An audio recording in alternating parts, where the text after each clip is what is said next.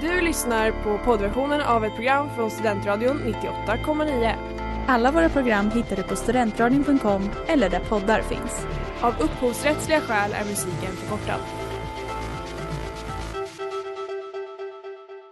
Vi har det så lugnt och skönt här i Stockholm. Ja, stockholmare är smartare än lantisar. Stockholmare tror att en lägenhet kan vara värd 43 000 kronor kvadraten. Tycker att det är okej att köa en timme för att komma in på en krog där ölen kostar 60 spänn och tycker att det är rimligt att en latte kostar 40. Är vi intelligentare så är vi jävligt bra på att dölja det alla. Vad gjorde Fabbe för något då? Fabbe? Farsa då? Hajar inte ditt eget modersmål va? Radio Holmensis, ett program av Stockholms nation på Studentradion 98,9. Varmt, varmt välkomna ska ni vara till ytterligare ett avsnitt av Radio Holmensis här på Studentradion 98,9.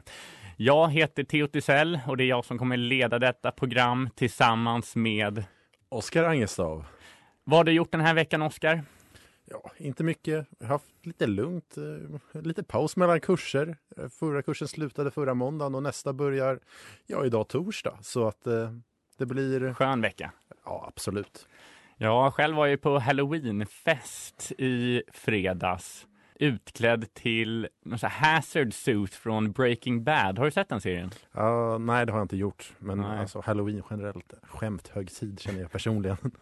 Det, var, det blev lite av en katastrof med utklädnaden för min del. Eh, det först, jag köpte den på Buttrick samma dag. Första som händer är att dragkedjan går sönder så jag fick använda så här, eh, säkerhetsnålar för att hålla den på plats.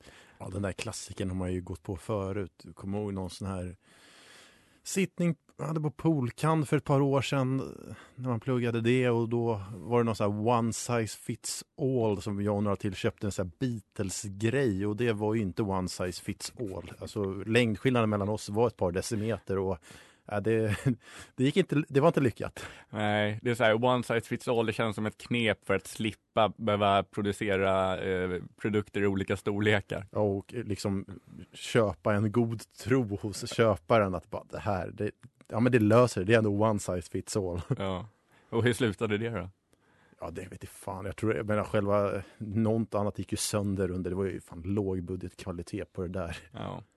Men eh, på tal om halloween så ska vi i detta eh, avsnitt prata om lite amerikanska fenomen som har kommit till Sverige. Eh, kulturella fenomen, det vill säga. Vi ska prata lite om sport, vi ska prata lite om olika högtider eh, och sen till sist presentera eh, två nya listplatser på vår lista över Stockholms främsta under de senaste hundra åren. Så det är bara att hänga i, för det här blir ett stjärnspäckat program.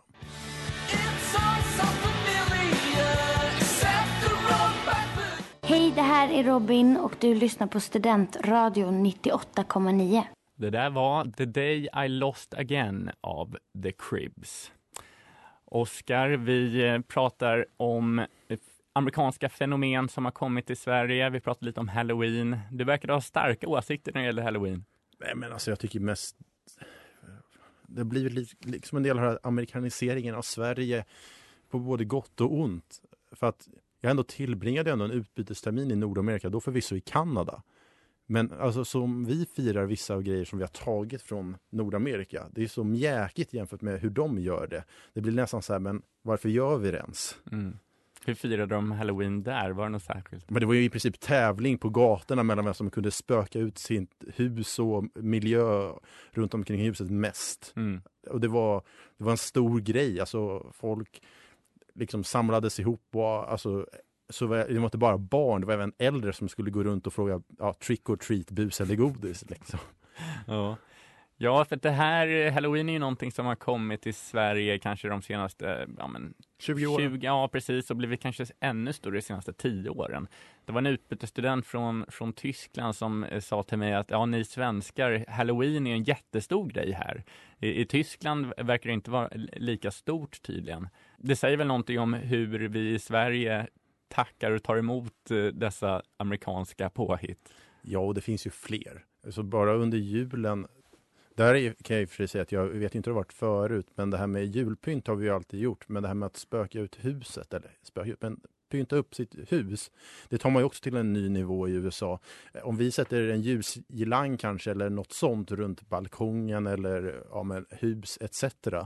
Alltså där är det ljusshower som ackompanjeras av musik där ljuset förändras eh, till vilken då låt som spelas. Alltså det, kan ju, det ser ut som rena rama Eurovision-produktionen ibland. Ja. Också att de gillar de här neonskyltarna. Jag tycker det är så ojuligt på något vis. Att julen liksom för mig är något mysigt. Eh, men de här neonskyltarna, det blir så ah, inte fint. Nej, och det är också kul för att när jag var i Miami en, i jul en gång så Alltså det är kul att se då att det är ett tropiskt klimat. Folk pyntar upp som att det är ett vinterlandskap. Alltså det, julen ska firas och det är ju fint, men det ser ju väldigt komiskt ut när det är 30 grader ute, solen skiner och så står det en tomte på en uteplats. Det blir ju en väldigt stor kontrast helt enkelt. Något annat som har kommit till Sverige de senaste åren är ju mycket som har att göra med bröllop och nya barn. Det finns ju det här som kallas Gender Reveal Party som har blivit stort i USA och sen också delvis kommit till Sverige som jag inte förstår mig på. Man ska alltså hålla en fest där man avslöjar barnets kön, vilket ofta liksom går ut på att man har eh, någon ballong och sen när man eh, spräcker den här ballongen så kommer antingen rosa eller blåa, blått konfetti ur. Väldigt fånigt tycker jag. Väldigt stereotypiskt låter det också. Verkligen. Och sen också de här baby showers, att man ska få, eh, att morsan ska få massa presenter in, inför födseln. Också någonting som jag har hört eh, komma till Sverige på sista tiden. Men det är intressant och lite undligt att eh, de här sakerna kommer till Sverige nu, för det är inga svenska traditioner i grunden. Men de gillar väl att fira grejer helt enkelt där borta i USA. De gillar att hitta på ursäkter att ge presenter till varandra. Ja. Och jag kan ju fylla i där att någonting som också verkligen har kommit, det är verkligen de senaste tio åren. Det är det här med Black Friday. Och Black Friday är ju ingen högtid i sig själv, utan det är liksom fredagen, dagen efter Thanksgiving. Och det är liksom startskottet på den amerikanska julhandeln. Alla ska gå och handla, det är lockerbjudanden för att folk ska gå och uh, köpa på sig grejer när jag var i Kanada, folk handlade som dårar och det är ju faktiskt den dagen då flest skuldsätter sig i USA. Och bara en kul grej att tillägga att det här vi pratade förut om eh, ljusshower och julpynt. Gå bara in på Youtube och sök på typ Christmas House Light Show eller någonting så får ni se till vilken grad de tar julfirandet på. Du är fin nog att göra mig så ledsen Gott folk, gott folk, gott folk. Det här är Timbuktu och ni lyssnar på Studentradion 98,9. Skruva upp volymen. Det där var fin nog med Lloyd här på Radio Holmiensis på Studentradion 98,9. Amerikanska sporter, Oscar, har ju eh, också kommit lite till Sverige. Eh, intresset har väl framför allt vaknat för amerikansk fotboll, den kanske största amerikanska sporten. Ja, utan tvekan. Så det är ju en sport som inte är särskilt vad säger man, har inte särskilt många utövare runt om i världen. Men intresset för den har ju onekligen väckts. Från att när man var liten så kanske man hörde mest om de här beryktade mellanakterna. När det var alltid att det var någon stor artist som skulle uppträda och att reklamtiden Eh, var väldigt dyrbar. Att det var företag som köpte reklamtid under Super Bowl, då, som det heter, mm. la ner väldigt mycket pengar på det och det får ofta väldigt stor spridning för väldigt många i USA sitter bänkade framför Super Bowl. Men alltså själva idrotten i sig själv, jag vet tusan egentligen vad jag, vad jag tycker om den. Alltså jag har aldrig riktigt förstått charmen. Och jag förstår som, de här matcherna kan ju pågå jättelänge, det är ju flera timmar långa liksom. Men om man tänker effektiv speltid, det vill säga tid där spelarna faktiskt spelar. Ja, där bollen är i rullning. Ja, där bollen är i rullning kan vara så kort som ja, men om det är tre, alltså det kan vara så här, tre minuter på två timmar eller något sånt där.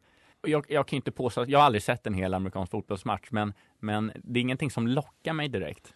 Nej, men det är verkligen under det här senaste decenniet som det har väckts mer och mer. Man hör från kompisar, men ja, i, i natt är det ju Super Bowl eller något så du måste ju stanna upp och se, det är ju en stor, stor högtid i princip. Men jag har aldrig riktigt heller begripit mig på det där. Nej, att man ska stanna uppe till mitt i natten eh, för att se eh, ett idrottsevenemang som håller på i flera timmar. Ja, och sen bara grejen att de är så otroligt måna om i Nordamerika att kalla det för fotboll och det vi utövar i Europa, det är ju soccer. Ja. Och det är ändå lite kul för att när jag var i, i Nordamerika, man försökte ändå påpeka att man, fan, ni spelar ju inte så mycket med händer. Det är det här, vad är det, field goal tror jag heter, när de ska sparka bollen. Mm. Det är då ni i princip bara använder fötterna. Ni spelar ju faktiskt med händerna. Jag har Och- hört att namnet kommer från att, att eh, bollen är en fot lång. Ja, det har jag också hört. Men det som var intressant var att när man nämnde det för folk så var det vissa som bara, det, det ligger nog något i det. Och den gemensamma nämnaren för dem var att många av dem hade ursprung från Europa. Mm. Sen har vi också basket. Det är ju en sport som eh, är jättestor i USA, också ganska stor i Sverige. Ja, men väldigt, det, det är ändå en stor global sport skulle jag säga. Väldigt stor i Europa, Balkan Mm. och även i olika delar i Nordamerika, men sen har du även Asien. Och jag behöver vara på basketmatcher. Det är otroligt kul faktiskt att se. Det är väl en av de, en av de sporterna som jag uppskattade mest att få komma närmare in på. Mycket som händer, otroligt kul och bra stämning. Det är bara en väldigt intressant sport. Jag blir alltid förvånad när man ser basketmatcher att människor sitter så nära planen. Nästan så att spelarna liksom ibland eh, ramlar på åskådarna. Ja, och det är ju de platserna som är mest dyrbara, Ja. de som kostar mest. Var du på några andra eh, matcher när du eh, var i, på utbyte i Toronto? Ja, Men ishockey såklart, men den är väldigt mycket mer kanadensisk än amerikansk. Den är väldigt liten eh, i USA sett till spridning. Det är inte jättemånga som har jättebra koll och det kan man ju förstå, även om det finns lag geografiskt över hela USA. Men baseball vittnar jag, för Toronto är den enda staden i Kanada som har ett basketlag i Major League Baseball, alltså den stora professionella baseballligan. Och det är en sport som Ja, det är fruktansvärt tråkigt att se den på, på tv, att det inte var på plats. Men på plats är det en helt annan grej och det gillade jag verkligen. Prisvärda biljetter, bra stämning, det händer, händer en del, men matcherna tar väldigt lång tid. Så ibland, vissa ser ju inte ens klart matchen, vissa går ju efter halva för att de inte har tid helt enkelt. Jag Men- hörde att man kan köpa stora öler på de där matcherna. Jo, absolut. Det, det kommer vi väl komma in på senare, men larger than life är väl lite så här receptet som gäller för Nordamerika i sin helhet.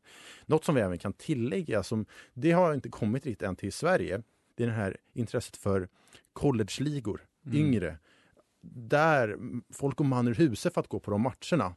Och Det är oftast där den, otr- den främsta säga, stämningen är i nordamerikansk idrott. Det sjungs högt och i vissa fall kan det nästan låta som om det är en europeisk eh, fotbollsmatch som man är på. För att folk bryr sig verkligen. För att de här lagen representerar kanske en stad, men här är det ens delstat. Mm. Det är liksom Florida State University mot Georgia State. Ska liksom, det är vår delstat och vi är stolta över den. Ja, det är liksom fascinerande hur det kan komma tiotusentals människor och kolla på collegematcher. Ja, i vissa fall till och med 100 000. Mm. Det är sådana stora arenor. Om man ska säga en sista grej som är ett exempel på hur eh, liksom, den amerikanska kulturen har förgiftat den svenska, det är att elitserien i hockey har bytt namn till SHL, Swedish Hockey League. Ja, allt är att efterlikna National Hockey League, NHL.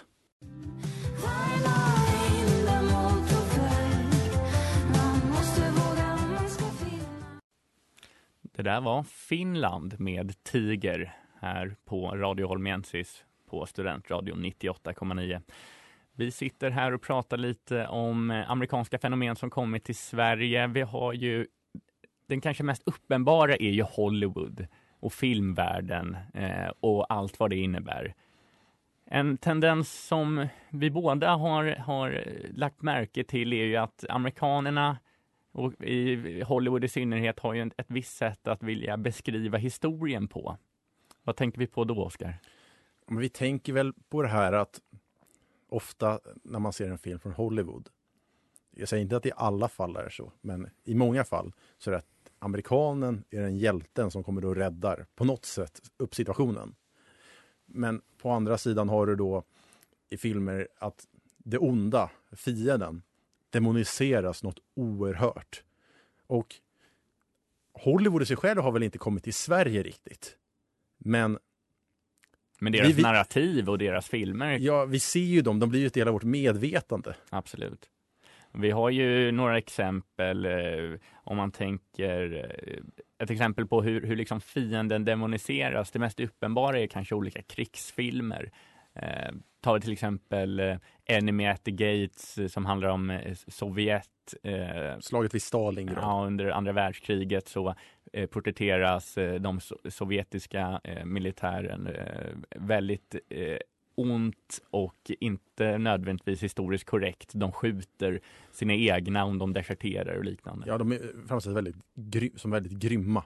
Och eh, sen på andra sidan har vi till exempel då en film som släpptes för kanske sju år sedan som heter Monuments Men. Handlar lite kortfattat om eh, amerikanska, alltså, jobba med konst eh, och diverse som ska åka till Europa då och eh, rädda, eller inte rädda, försöka återta försvunna artefakter som nazisterna hade beslagtagit från diverse håll i Europa. Och ja, det här skedde, den här själva operationen. Men i filmen är framställs som som att det i princip bara är amerikaner som genomför det. Det är ju britterna som till största del verkställer det här, men det säljer väl inte lika bra kanske. Mm. Ja, vad har vi mer? Vi, prat, vi tänkte på Great Escape. Det är också en sån här eh, Hollywood-klassiker som eh, handlar om hur eh, amerikans, i huvudsak amerikanska eh, krigsfångar flyr undan eh, från ett tyskt krigsläger. Ja, eller, jag skulle säga- Fångläger. Ja, men till del är det ändå britter, men att eh, amerikanerna har gjort filmen. Mm. Och själva grejen är att de, de alla placerar sig i ett läger och ska de gräva tunnlar för att ta sig därifrån för att det är deras plikt. Och också, den här händelsen har också inträffat. Men det man har lagt till det är, det är då att Steve McQueen spelar en roll som historiskt inte har existerat. Men han är med där, han spelar amerikansk eh, krigsfånge. Och utan att avslöja för mycket egentligen, om ni skulle vilja se filmen, så är det att av de som lyckas fly så har man porträtterat det som att det är britter etc. som har lyckats fly. Men i verkligheten var det folk från ja, men, mindre europeiska länder, Nederländerna, Belgien, Ja. Danmark etc. som var de som faktiskt lyckades fly för att de kunde då eh, hade bäst kunskaper inom tyska exempelvis. Ett annat fenomen som är lite intressant är att amerikanerna gillar att göra egna varianter av utländska filmer. Vi har ju för svensk del då till exempel Millennium-filmerna eh, som blev de här eh, The Girl with the Dragon Tattoo. Daniel Craig spelade Mikael Nyqvist roll. Och Rodney Mara spelade Lisbeth Salander. Ja, vi har även Låt den rätta komma in gjordes i någon eh, engelsk tappning. Det är ju eh, filmen av eh, John Ajvide Lindqvists bok. Eh, på engelska tror jag den heter Let me in om jag inte minns fel. Eh, intressant ändå att de alltid gör, vill göra sina egna versioner av utländska filmer. Ja, men uppenbarligen har väl de här filmerna haft stort genomslag och genombrott när de släpptes i sina ursprungsvarianter. Och då inser väl de att ja, det här är väl kanske en kassasko att ro vidare på. Och vi kan ju tillägga att vi båda tycker väl ändå att eh, The Girl with the Dragon Tattoo är rätt blek i jämförelse med de svenska filmerna. Absolut. Ja, Millennium-filmerna är riktigt bra filmer tycker jag. Eh, bara en sån grej att Oscar har en egen nominering för bästa utländska film. Säger också någonting om eh, hur, hur, hur dessa prioriteras i förhållande till eh, inhemska. Men också hur filmvärlden är så centrerad kring USA och kring Hollywood. Och som ni säkert redan vet, det var bara först rätt nyligen som den första utländska filmen vann Oscars för bästa film. Och det var ju Parasit.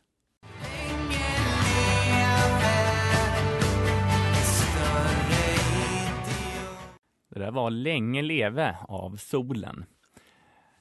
Ett fenomen som kanske inte nödvändigtvis har kommit till Sverige, eh, men som ändå är intressant. Det var det som du nämnde tidigare, nämligen den här larger than life. Oskar, vad tänkte du på när du sa det? Nej, men det är bara att allt i Nordamerika i allmänhet och i synnerhet USA ska vara så jävla stort. Alltså muggar till exempel om man går på bio eller om du går på någon idrottsevenemang. Det är inte bara en vanlig liten kopp som ska vara en viss storlek utan den är fan, en liter, en och en halv liter. Du har att när arenor byggs, då ska den vara det är ingen liten arena man bygger, det är en enorm arena. Eller bara som en enkel grej som jag tror om de flesta kanske har sett från eh, eh, Joe Bidens installation som president, när Lady Gaga sjunger nationalsången. Det är en enorm jäkla brosch av en örn som hon har eh, på sin eh, klänning. Det är ingen liten, alltså den täcker ju han halva överkroppen i princip. Ja. Och med, eh, apropå det där som är stora muggar, det finns ju den här dokumentärfilmen Super Size Me av Morgan Spurlock som jag tycker är jäkligt rolig. Det är, går ut på att han ska käka McDonalds tre dagar i veckan, nej förlåt, tre gånger om dagen i en hel månad. Och eh, an, namnet till filmen kommer från att McDonalds på den här tiden, jag tror den gjordes som det var början av 00-talet, eh, McDonalds på den här tiden hade en storlek som var super size där man fick eh, super size fries och en dricka som jag tror var 1,2 liter stor. Um, och varje gång han blev erbjuden så här super size så var han tvungen att ta det erbjudandet. Och eh, man kan väl eh, konstatera att han mådde inte bra efter den här månaden.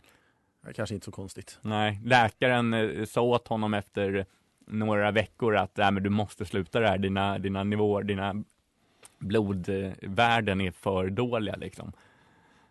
Nej men alltså bara generellt det här med att man, man nöjer sig inte med något normaltillstånd utan allt ska liksom vara no, lite större, lite högre, lite mäktigare. Det är ju något som även typ återfinns i något så enkelt som amerikansk politik. Alltså begrepp som big, great. Det hörs ju konstant. Det var ju big win, var mm. kanske ett av de mest, en av de mest vanliga fraserna som Trump använde under sin presidenttid. Mm. Och eh, man kan, bara en sån grej att eh, de gillar att bygga stora skyskrapor. Ja, eh, det, ju, det byggs ju inte på bredden, det byggs ju på höjden. Och det, det syns ju även på landskapet helt mm. enkelt. Mm. Nej men alltså bara det här att det ska vara, vara, vara så stort, det är något som kanske delvis har kommit till Sverige i en liten, liten synvinkel. Och det är att vi har ju, utan att kanske ge reklam eller så, vi har ju överskottsbolaget ÖoB som är väl där det säljs sådana här XL-påsar av exempelvis chips. Mm. Som du inte hittar i andra butiker. Och de storlekarna, de är ju extremt vanligt förekommande i Nordamerika. Mm. Och det som då är intressant, är också att det säljer ju som smör i solsken där borta. För att det var något jag la märke till när jag var där nyttiga grejer, det är dyrt. Mm. Frukt och grönt, det kostar. Men saker som kanske inte är så nyttigt, chips, framförallt läsk, är svinbilligt. Ja, det är inte konstigt att de har problem med fetma i, i det där landet. Nej, och jag tror det var det är en stor andel av befolkningen som är, lider av fetma mm. till en hälsoskadlig nivå. Men eh, nu eh, är det dags att lämna USA och allt vad det innebär bakom oss. För vi ska nämligen prata om våra listplaceringar.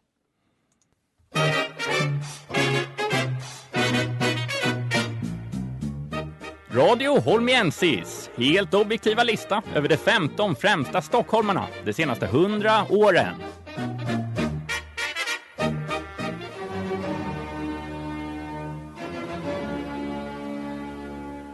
Plats nummer nio.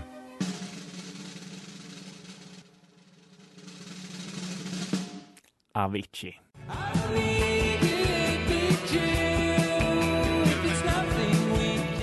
Jag heter Håkan Juholt. Jag hoppas att du inte missar Studentradions sändningar 98,9. Lyssna på den, du lär dig alltid någonting.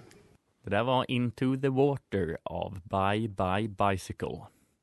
Avicii är förmodligen Sveriges största musikexport sedan ABBA. Sett i sålda album slås han endast av just ABBA, Roxette och Ace of Base. Men då ska vi komma ihåg att Avicii verkade i en tid där albumförsäljningar inte bäst speglar en artist kommersiella framgångar. Han hade hela sju låtar på Billboard Top 100, varav Wake Me Up från 2013 pikade högst på nummer fyra och låg på listan i hela 54 veckor. Tillsammans med andra svenska houseartister såsom Alesso, Otto Knows och Swedish House Mafias, Steve Angelo, Axwell och Sebastian Ingrosso satte han verkligen svensk housemusik på världskartan. Tim Avicii Bergling föddes den 8 september 1989 i Stockholm, son till Claes Bergling och skådespelerskan Anki Lidén. Musikintresset föddes redan vid åtta års ålder när han började mixa låtar i sitt barndomsrum. Han började göra egna låtar när han var 16, inspirerad av sin äldre bror som också var DJ. Namnet Avicii kom han på efter att en vän berättat att det refererar till den lägsta nivån av det buddhistiska helvetet, något som han tyckte lät coolt. Genombrottet kom 2013 med låten Levels, som vi alla minns. En låt som för övrigt blivit rankad av Billboard som en av de hundra låtar som mest definierade 2010-talet. Som en av de största houseartisterna turnerade Bergling flitigt under stora delar av sin karriär, något som tärde på hans psykiska hälsa. Till stor sorg för familj, vänner och miljoner fans runt om i världen hittades han död i Muscat, Oman, den 20 april 2018 endast 28 år gammal. Dödsorsak självmord. Han begravdes på Hedvig Eleonora kyrkogård i Stockholm. Jag kommer minnas Tim Berlings för hans musikaliska kreativitet samt hans nytänkande när det gällde att kombinera olika musikgenrer. Tack och vila i frid. Vad säger du, Oskar? Ja, men Avicii är onekligen någon som man har lyssnat en hel del på som du nämnde, levels. Ja. Alltså levels, att gå in på ett dansgolv och höra den. Det är, det är kanske det enklaste tricket för en DJ. Är stämningen lite halvdan, dra igång levels och Ja, då blir det ett jäkla partyhouse. Det är liksom, även om man vill eller inte så har nog alla svenskar lyssnat mycket på Avicii just på olika dansgolv. För mig är han ju en av de största svenska artisterna någonsin, måste jag ändå säga. Man kan kritisera, äldre generationen kanske kritiserar honom för att han sitter bara vid, ett, eh, vid en dator och trycker på massa knappar. Men hans eh, musikaliska genialitet kommer verkligen fram. Nej, men, någonting som man måste ändå tillägga, det som du också nämnde, det här med att han, hur han kombinerade olika musikgenrer. Jag kommer ihåg när albumet med, där Wake Me Up ingår. Det var ju liksom att han kombinerade EDM med eh, country. Det, det var ett un, unikt riff, unik stil som verkligen fångade en värld. Alltså det albumet, jag kommer ihåg, det slog så stort. Mm. Visst var det så att samma dag som han gick bort, jag tror beskedet kom på dagen, på kvällen sen på Stockholms nattklubbar hölls det inte en tyst minut vid typ tolvslaget för att belysa hans betydelse för ja, svensk klubbkultur, eller klubbkultur i Stockholm i synnerhet, med Mm. hans musik och hur den har fångat och liksom gett glädje till så många svenskar Mm. och även till folk i allmänhet över i världen. Jag minns att eh, Summerburst 2018 efter hans död när eh, David Guetta eh, spelade, jag tror det var Wake Me Up.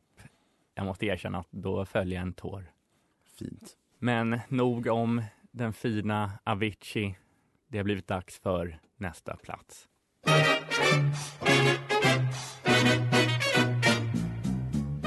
Radio Holmiensis, helt objektiva lista över de 15 främsta stockholmarna de senaste 100 åren.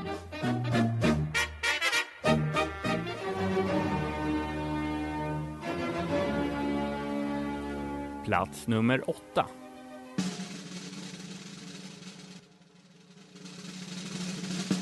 Ingrid Bergman.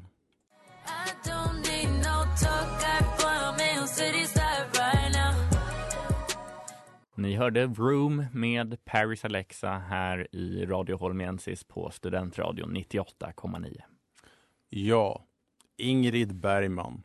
Denna mytomspunna och legendariska skådespelerska som trollband en hel värld genom sina legendariska skådespelarroller.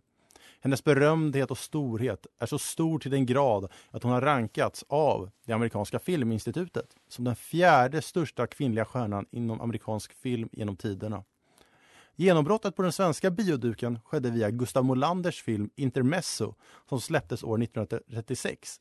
Men det stora, stora internationella genombrottet skulle komma att ske mitt under ett brinnande världskrig. I landet USA, i det stjärnspäckade Hollywood, år 1942 kom den amerikanska regissören Michael Curtis med en fenomenal idé. Hollywood skulle ge sig in i det världsomvälvande andra världskriget och det skulle ske med Ingrid Bergman i huvudrollen.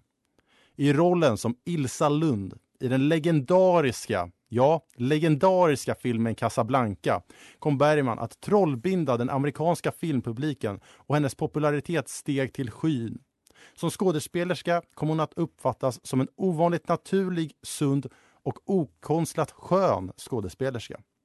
Senare under karriären kom hon att medverka i Hitchcock-filmer som Trollbunden och Notorious, porträttera historiska karaktärer som Jeanne d'Arc och Golda Meir samt utveckla en förkärlek för Italien, vilket kanske främst symboliseras i hennes äktenskap med den italienska regissören Roberto Rossellini mellan 1950 och 1957. Som ett kvitto på hennes storhet går att nämna att hon tilldelades hela tre Oscarsutmärkelser och att hon, efter sin bortgång, hedrats genom att porträtteras på utgivna frimärken i såväl Sverige som i USA. År 1982 blev filmvärlden en person kortare när Ingrid Bergman vid 67 års ålder gick bort efter en kamp mot bröstcancer. Men minnet av henne har alltid bestått. Det är därför som Radio Holmiensis med stor ära har nöjet att få presentera Ingrid Bergman, denna legendariska skådespelerska på plats 8 över de 15 främsta stockholmarna under de senaste 100 åren för Will Always Have Paris. Vad tycks? Ja, jag måste ju erkänna att jag inte har sett en film med Ingrid Bergman. Lite skamskudd över det. Jag har ju hört mycket bra om Casablanca. Eh, sen, eh, det går ju inte att eh, ifrågasätta hennes storhet. Som du sa, att hon blev rankad som den fjärde största skådespelerskan av amerikanska filminstitutet. Så värdig plats, men personligen har jag en liten relation till henne. Ja, det går ju alltid att lösa i efterhand ja, om vi bara ska nämna Casablanca. Alltså, det är kanske den bästa filmen jag har sett. Den är så otroligt fin, vacker, starka skådespelarinsatser och en story som, ja, den är helt otrolig. Förutom Ingrid Bergman har man ju Humphrey Bogart som gör en helt otrolig roll som Rick, kaféägaren. Och det, det är den här, du har krigsrymlingen som ska ta sig till Nordamerika du har den ständiga närvaron från tyskarna och de regimtrogna och samtidigt de som vill göra motstånd. Det är en berättelse om livet, en berättelse om allt. Den, har ni inte sett den, gör det, för ni kommer inte ångra en enda sekund. Vad spelar Ingrid för roll i, i den filmen? Ilsa Lund, ja. som då, jag vill inte avslöja för mycket egentligen om filmen, men hon har en central del i filmen, utan att säga för mycket. Och just det här med att hon har fått tre Oscarsutmärkelser är också rätt häftigt. Det är två som bästa skådespelerska och en för då bästa biroll. Mm. Vad är det då? Kvinnliga skådespelare och bästa kvinnliga biroll förmodligen. Mm, mm. Och det är inte många i världshistorien som har fått så många Oscars. Nej, verkligen.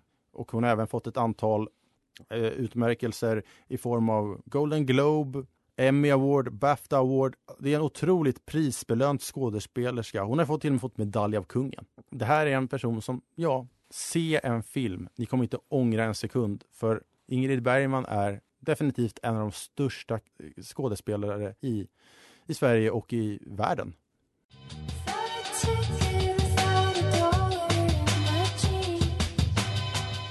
Ni hörde Jump the Turnstile av Jordana TV Girl här på Radio Holmensis på Studentradion 98,9. Oskar, programmet eh, börjar snart närma sig sitt slut. Vi tänkte eh, prata lite om vad som händer på nationen. Det är stortorsdag eh, nu kommande torsdag igen. Det kallar inte to- stortorsdag dock, utan det kallas väl tentatorsdag för att det är så många tentor eh, den här veckan.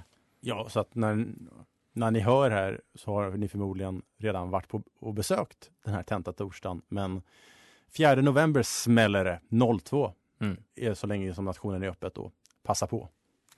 Sen har vi ju landskap på måndag också. Ja, andra lagtima höstlandskap. Den här gången, vi pratade ju tidigare under terminen om lite mer vad som sker på ett landskap och vilka poster som väljs. Men lite kortfattat, mästarpositioner för det mesta till olika verk och lite annat gott och blandat. Men en grej som också kan nämna är att om det är på måndag i landskap, nästa helg så är det gåshelg på Stockholms nation. Och vi, vi går inte in på det så mycket den här veckan för att nästa vecka kommer vi prata rätt mycket om gåshelgen, eller hur? Det kommer vi verkligen göra. Vi båda ska ju dit och då är det frack som gäller. Det är det verkligen. Så om ni kanske har lite frågor vad som gäller på, på en bal och hur man ska tänka. Lyssna på tidigare avsnitt när vi går igenom det. Absolut. Och eh, lyssna på nästa veckans avsnitt. Det blir ett bra avsnitt kan vi utlova redan nu. Men med det så får vi tacka för oss. Ni har lyssnat på Radio Holmiensis med mig, Theo Tisell. Och mig, Oskar Angestav. Vi önskar er en jättehärlig torsdag och en härlig helg så hörs vi nästa vecka.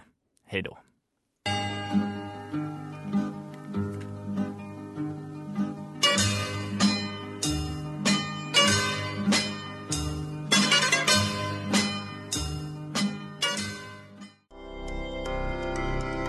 Lyssnat på poddversionen av ett program från Studentradion 98,9. Alla våra program hittar du på studentradion.com eller där poddar finns. Och kom ihåg, att lyssna fritt är stort, att lyssna rätt är större.